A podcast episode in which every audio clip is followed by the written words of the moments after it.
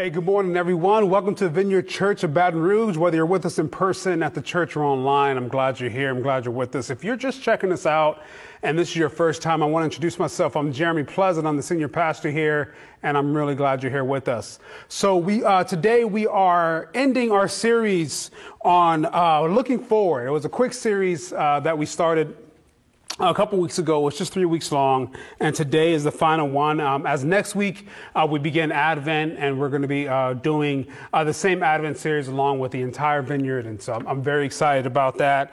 And so we're going to send out some information about it soon, but there's going to be some activities for us to do together corporately as a church, but also for families and individuals to do as well. And so be on the lookout for that. Next week, we do start Advent right after Thanksgiving, and so that is coming up, and we're looking forward to it. So if you did miss the last couple, the first two messages of the series, I would encourage you to check them out. Lauren's message last week was great and was really helpful as we're kind of moving ourselves forward in this series. And so we've been in this series looking at Philippians 3 and 4. And today we're going to look at the next part of Philippians 4 and talk about kind of what gets in the way of us looking forward and how we position ourselves to be able to look forward. And so today I want to, what I want us to be able to walk away with today is to know the peace of God. When I say know, I'm using like the biblical word know, which is kind of this intimate knowledge, to intimately know the peace of God as our guard when anxiety says otherwise, to know the peace of Christ and hope for what's ahead as we focus our minds on what is true, and finally to look forward with thanksgiving as we discover contentment through the power of Christ. And so this is what we want to walk away with today. And so we're going to start in Philippians 4 through 13, that's going to be our text for today, and we're going to break it up as we go. But I'm going to read this whole passage now, and then we'll begin to break it down and see what God has for each of us today. Rejoice in the Lord always. I will say it again, rejoice. Let your gentleness be evident to all. The Lord is near. Do not be anxious about anything, but in every situation, by prayer and petition, with thanksgiving, present your requests to God. And the peace of God, which transcends all understanding, will guard your hearts and minds in Christ Jesus. Finally, brothers and sisters, whatever is true, whatever is noble, whatever is right, whatever is pure, whatever is lovely, whatever is admirable, if anything is excellent or praiseworthy, think about such things. Whatever you have learned or received or heard from me or seen in me, put into practice, and the God of peace will be with you. I rejoice greatly in the Lord that at last you renewed your concern for me. Indeed, you were concerned, but you had no opportunity to show it. I'm not saying this because I'm in need, for I have learned to be content whatever the circumstances. I know what it is to be in need. I know what it is to have plenty. I have learned the secret of being content in any and every situation, whether well-fed or hungry, whether living in plenty or in want. I can do all things through him who gives me strength. So it's a long passage, but, you know, we're looking at this, letter, and this, you know, this letter was read out loud to the church, you know, these four chapters that we kind of call them in Scripture. And so we're looking at this, this larger section of the letter as one whole and see how that helps us move forward and look forward. And so we're going to start with Philippians 4, 6, and 7, and just this little bit. I'm changing translations for this to help us understand in a different way. It says, don't worry about anything. Instead, pray about everything. Tell God what you need and thank him for all he has done. Then you will experience God's peace, which exceeds anything we can understand. His peace will guard your hearts and minds as you live in Christ. So we're looking at the first piece of this passage. And so don't be anxious for anything. Don't worry about anything. You know, the anxieties and worries of the world, or the anxieties of tomorrow, they put up a wall that we can't see over. And if we can see over this wall, what we usually see as we look ahead is not a story filled with hope of Christ, but a story driven by the anxieties that want to rip everything away. You see, the anxieties that we experience are like, they put us in this prison. And so that wall that comes up from these anxieties keep us trapped. That keeps us trapped in kind of a present fear, a present circumstance, and doesn't allow us to look forward, to hope forward. And so we're given an instruction. Don't let the anxiety steal the joy God has given you. It says, rejoice in the Lord, rejoice. Don't be anxious. Do not let the anxiety steal the joy that God has given us. So instead, pray about every situation with thanksgiving and with petition. And then the peace that surpasses all understanding will guard our hearts and guard our minds. And so really with this entire, with the entire passage, we could actually break this up into like its own 3 weeks, but we're going to talk about it all in one. And I want to talk about this use of the word when God says, when Paul says in the scripture, and the peace of God will guard your hearts. So the Greek word he uses there is a specific word. And so while it's translating as to guard your heart, he's really talking about kind of a military guard. Okay, so like imagine sentries, right, that are guarding an installation or that are guarding a particular person. When we see in the scripture it says, and God's peace will guard your heart, this guarding, this peace is providing a protection over our hearts and over our minds from the anxieties that want to come in against it. And so as anxiety presses in, like an enemy force coming to take over a city, God's peace will stand as a military guard, not letting anything in. Like I just imagine being in a place and knowing that I was vulnerable. And what would happen if there was just a string of Marines all around me standing guard? That would make me feel a lot better, let me tell you. I'd feel a lot better with that. And that's what we see in this picture. When we pray in this way, when we pray with thanksgiving, when we pray about the specific things that are plaguing our hearts and minds, God's peace will come before us and will guard us against that anxiety like a military guard. This 19th century theologian, M.R. Vincent, said this.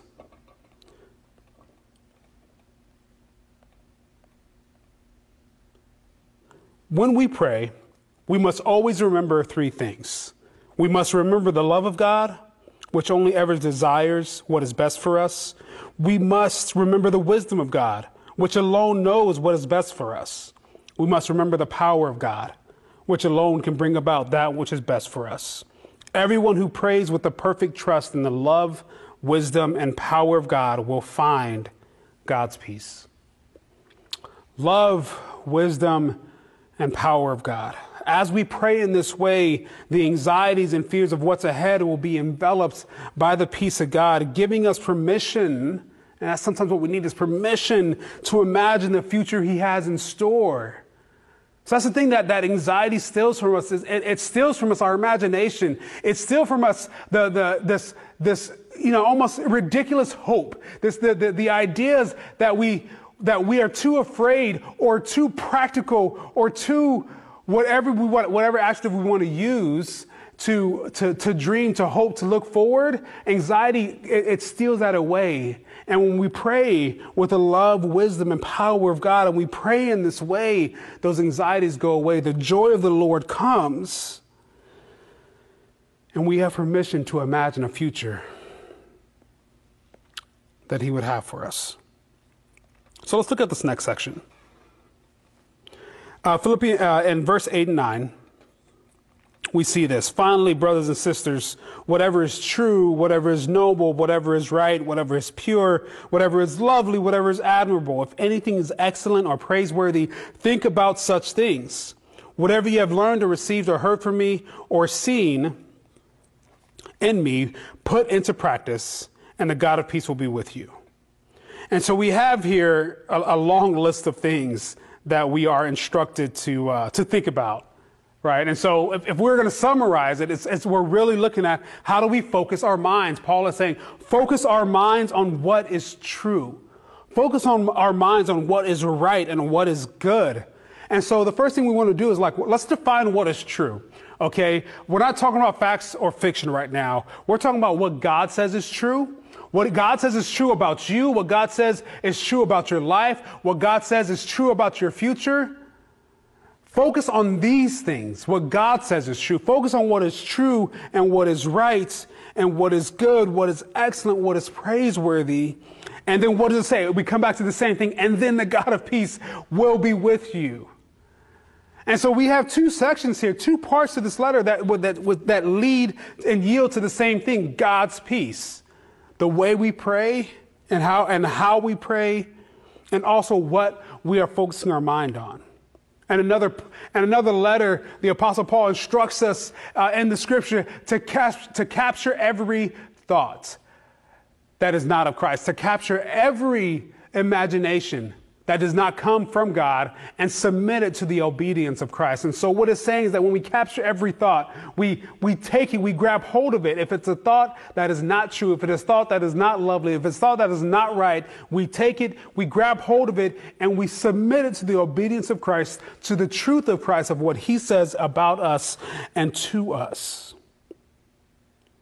And so as it instructs us, as our mind strays away from what we see in this passage, think about what you have learned. Think about what you have been taught. Think about what the truth is, and then shift your mind to that. I think of it like this idea of when you're trying to say, when you're trying to access a website, it could be Facebook, whatever, and it takes you to the login page, right? So that's called a redirect. And so you're trying to get to a particular page, right, on whatever website you're trying to access at work or something, and it redirects you, and it says, nope, access denied. We need you to do this in order to access that information.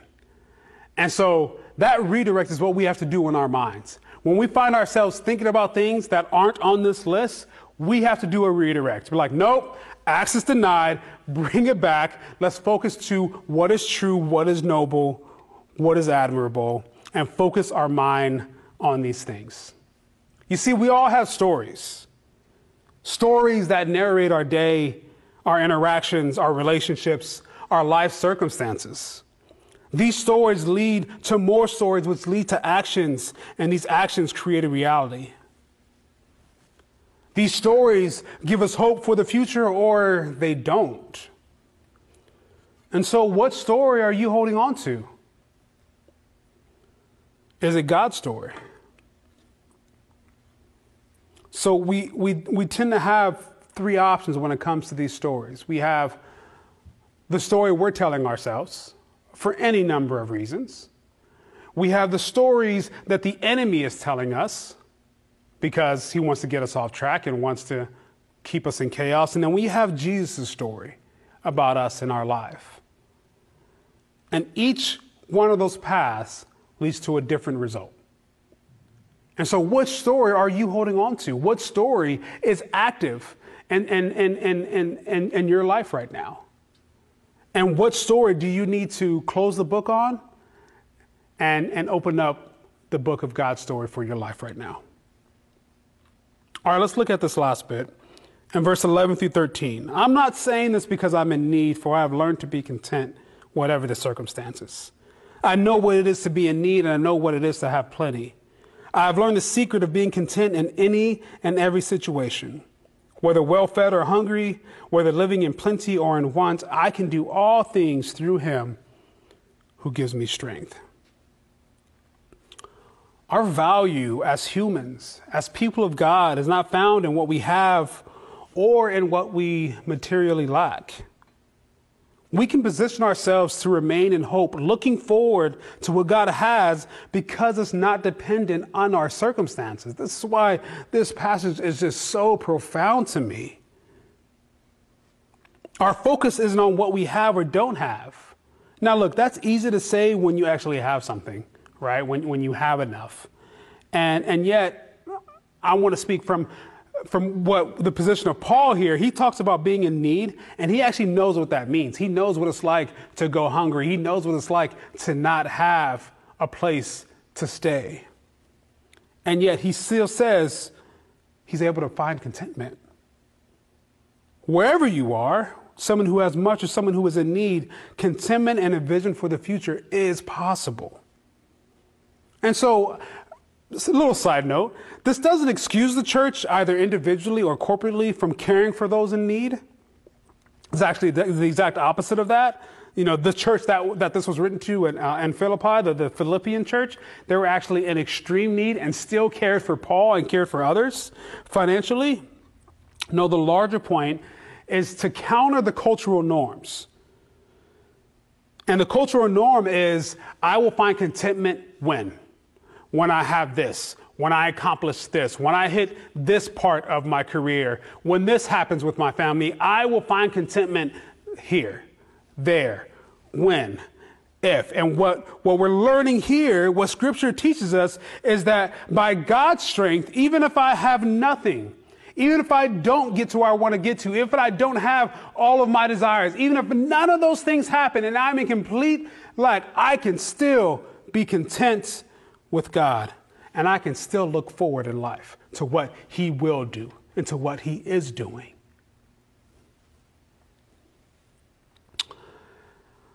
The Greek culture of the time, there was a popular philosophy called, it was the Stoic philosophy, and it's, you know, where we get the word Stoic from. And this philosophy at the time would advocate that you would remove all cares, that you would remove all your desires and have no concern, and then you would be truly at peace and truly content. And part of this philosophy is starting to kind of creep back into our culture. And I bring it up because this was the backdrop of what Paul was writing into.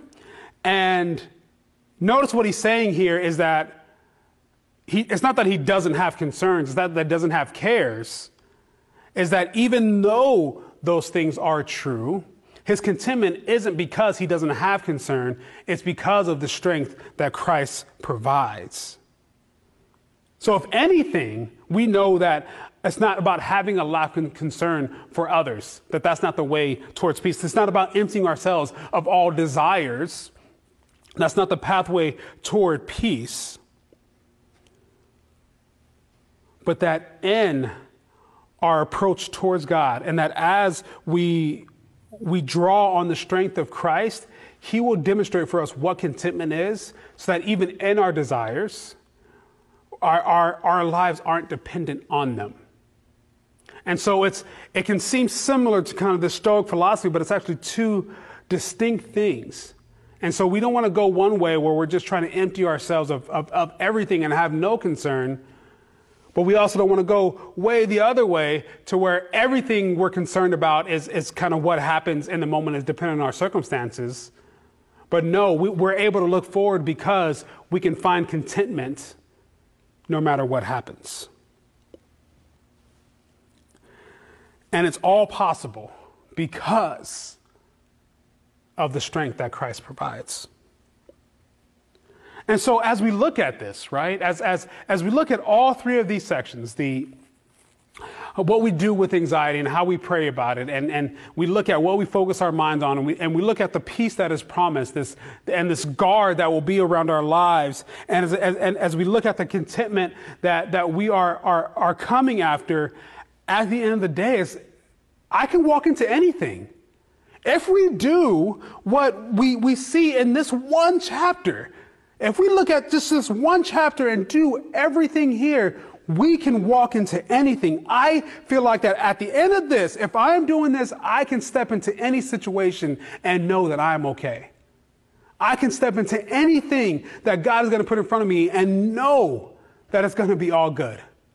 And I'm believing the same for you, that you can walk into anything, that these anxieties will not control you, will not trap you, that you will be able to focus your mind on the stories that Jesus has for you, that God wants for you, and that as we do all of these things, that we can walk into anything.